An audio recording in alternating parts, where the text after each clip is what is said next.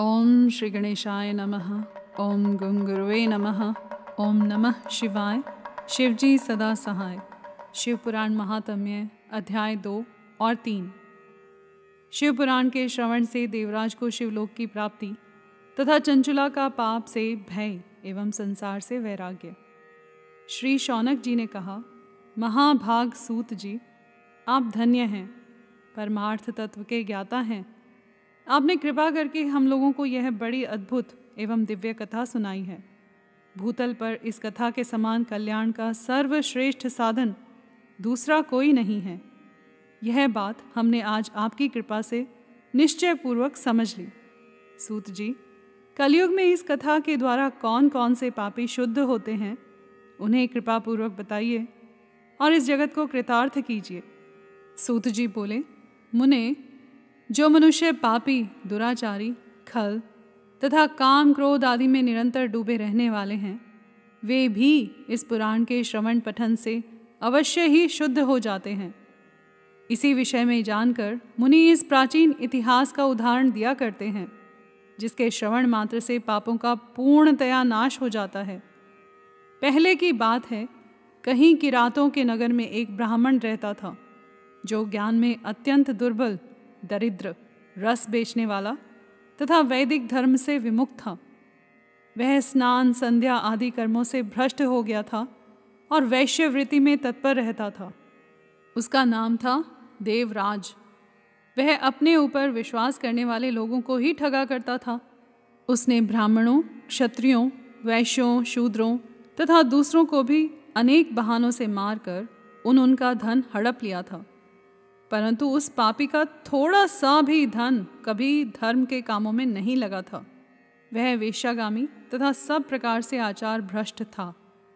एक दिन घूमता घामता वह दैव योग से प्रतिष्ठानपुर यानी चूसी प्रयाग में जा पहुँचा। वहाँ उसने एक शिवालय देखा, जहाँ बहुत से साधु महात्मा एकत्र हुए थे। देवराज उस शिवालय में ठहर गया, किंतु वहाँ उस ब्राह्मण को ज्वर आ गया। उस ज्वर से उसको बड़ी पीड़ा होने लगी। वहाँ एक ब्राह्मण देवता शिव पुराण की कथा सुना रहे थे। ज्वर में पड़ा हुआ देवराज ब्राह्मण के मुखारविंद से निकली हुई उस शिव कथा को निरंतर सुनता रहा। एक मास के बाद वह ज्वर से अत्यंत पीड़ित होकर चल बसा। यमराज के दूत आए और उसे पाशों से बांधकर बलपूर्वक यमपुरी में ले गए। इतने में ही शिवलोक से भगवान शिव के पार्षदगण आ गए। उनके गौर अंग कर्पूर के समान उज्जवल थे। हाथ त्रिशूल से सुशोभित हो रहे थे। उनके संपूर्ण अंग भस्म से उद्भासित थे और रुद्राक्ष की मालाएँ उनके शरीर की शोभा बढ़ा रही थी। वे सब के सब क्रोधपूर्वक यमपुरी में गए और यमराज के दूतों को मार पीट कर बारम्बार धमका कर उन्होंने देवराज को उनके चंगुल से छुड़ा लिया और अत्यंत अद्भुत विमान पर बैठाकर जब वे शिवदूत कैलाश जाने को उद्यत हुए, उस समय यमपुरी में बड़ा भारी कोलाहल मच गया। उस कोलाहल को सुनकर धर्मराज अपने भवन से बाहर आए। साक्षात दूसरे रुद्रों के समान प्रतीत होने वाले उन चारों दूतों को देखकर धर्मज्ञ धर्मराज ने उनका विधि पूर्वक पूजन किया और ज्ञान दृष्टि से देखकर सारा वृतांत जान लिया। उन्होंने भय के कारण भगवान शिव के उन महात्मा दूतों से कोई बात नहीं पूछी। उल्टे उन सब की पूजा एवं प्रार्थना की।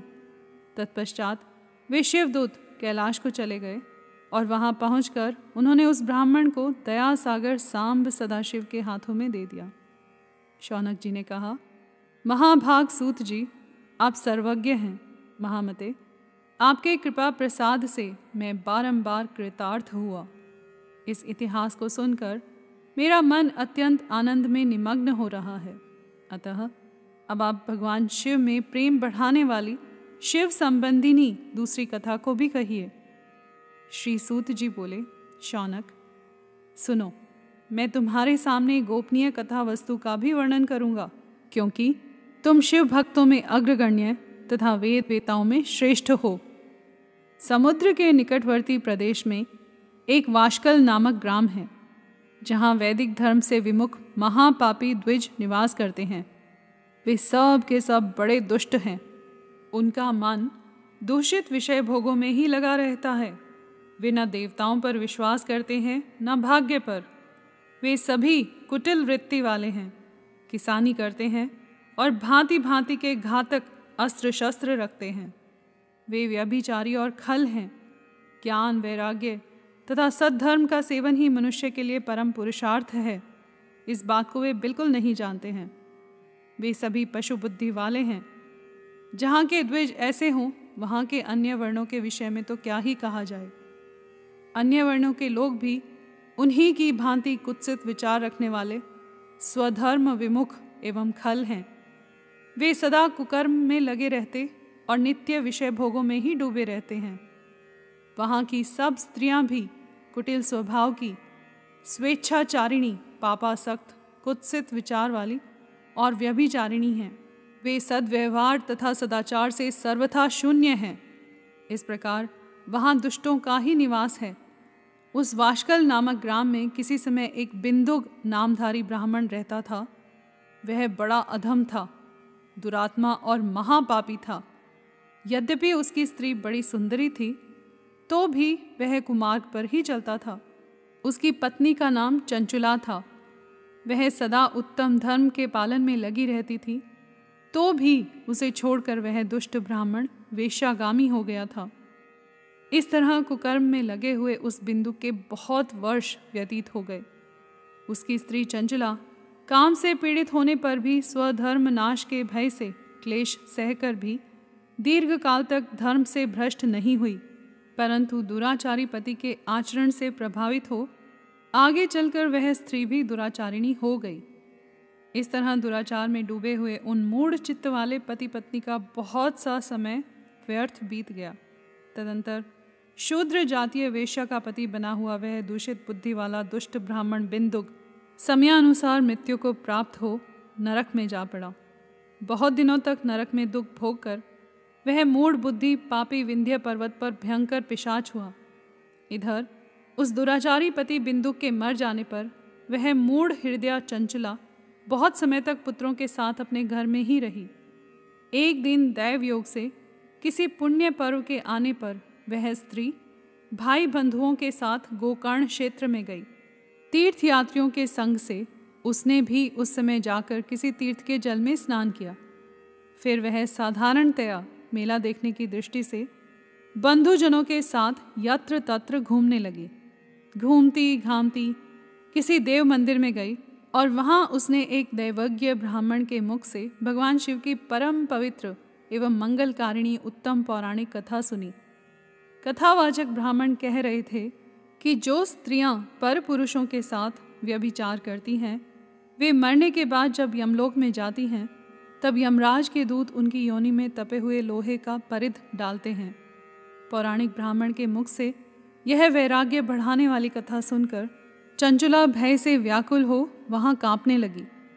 जब कथा समाप्त हुई और सुनने वाले सब लोग वहाँ से बाहर चले गए, तब वह भयभीत नारी एकांत में शिवपुराण की कथा बाँचने वाले उन ब्राह्मण देवता से बोली। चंचुला ने कहा, ब्राह्मण, मैं अपने धर्म को नहीं जानती थी, इसलिए मेरे द्वारा बड़ा दुराचार हुआ है। स्वामिन मेरे ऊपर अनुपम कृपा करके आप मेरा उद्धार कीजिए। आज आपके वैराग्य रस से ओत प्रोत इस प्रवचन को सुनकर मुझे बड़ा भय लग रहा है। मैं काँप उठी हूँ और मुझे इस संसार से वैराग्य हो गया है। मुझ मूढ़ चित्त वाली पापिनी को धिक्कार है। मैं सर्वथा निंदा के योग्य हूँ, कुत्सित विषयों में फंसी हुई हूँ और अपने धर्म से विमुख हो गई हूँ। हाय न जाने किस किस घोर कष्टदायक दुर्गति में मुझे पड़ना पड़ेगा। और वहाँ कौन बुद्धिमान पुरुष कुमार्ग में मन लगाने वाली मुझ पापिनी का साथ देगा? मृत्यु काल में उन भयंकर यमदूतों को मैं कैसे देखूँगी? जब वे बलपूर्वक मेरे गले में फंदे डालकर मुझे बांधेंगे, तब मैं कैसे धीरज धारण कर सकूँगी? नरक में जब मेरे शरीर के टुकड़े टुकड़े किए जाएँगे उस समय विशेष दुख देने वाली उस महायातना को मैं वहाँ कैसे सहूँगी? हाय, मैं मारी गई, मैं जल गई, मेरा हृदय विदीर्ण हो गया और मैं सब प्रकार से नष्ट हो गई, क्योंकि मैं हर तरह से पाप में ही डूबी रही हूँ। ब्राह्मण, आप ही मेरे गुरु, आप ही माता और आप ही पिता हैं। आपकी शरण में आई हुई मुझ दीन अबला का आप ही उद्धार कीजिए उद्धार कीजिए। सूत जी कहते हैं, शौनक, इस प्रकार खेद और वैराग्य से युक्त हुई चंचला ब्राह्मण देवता के दोनों चरणों में गिर पड़ी। तब उन बुद्धिमान ब्राह्मण ने कृपापूर्वक उसे उठाया और इस प्रकार कहा, यहाँ पर अध्याय दो और तीन समाप्त हुए। कर्पूर गौरम, करुणावतारम, संसार सारम, भुजगेंद्रहारम, सदा वसंतम, हृदयारविंदे भवम भवानी सहितम नमामि।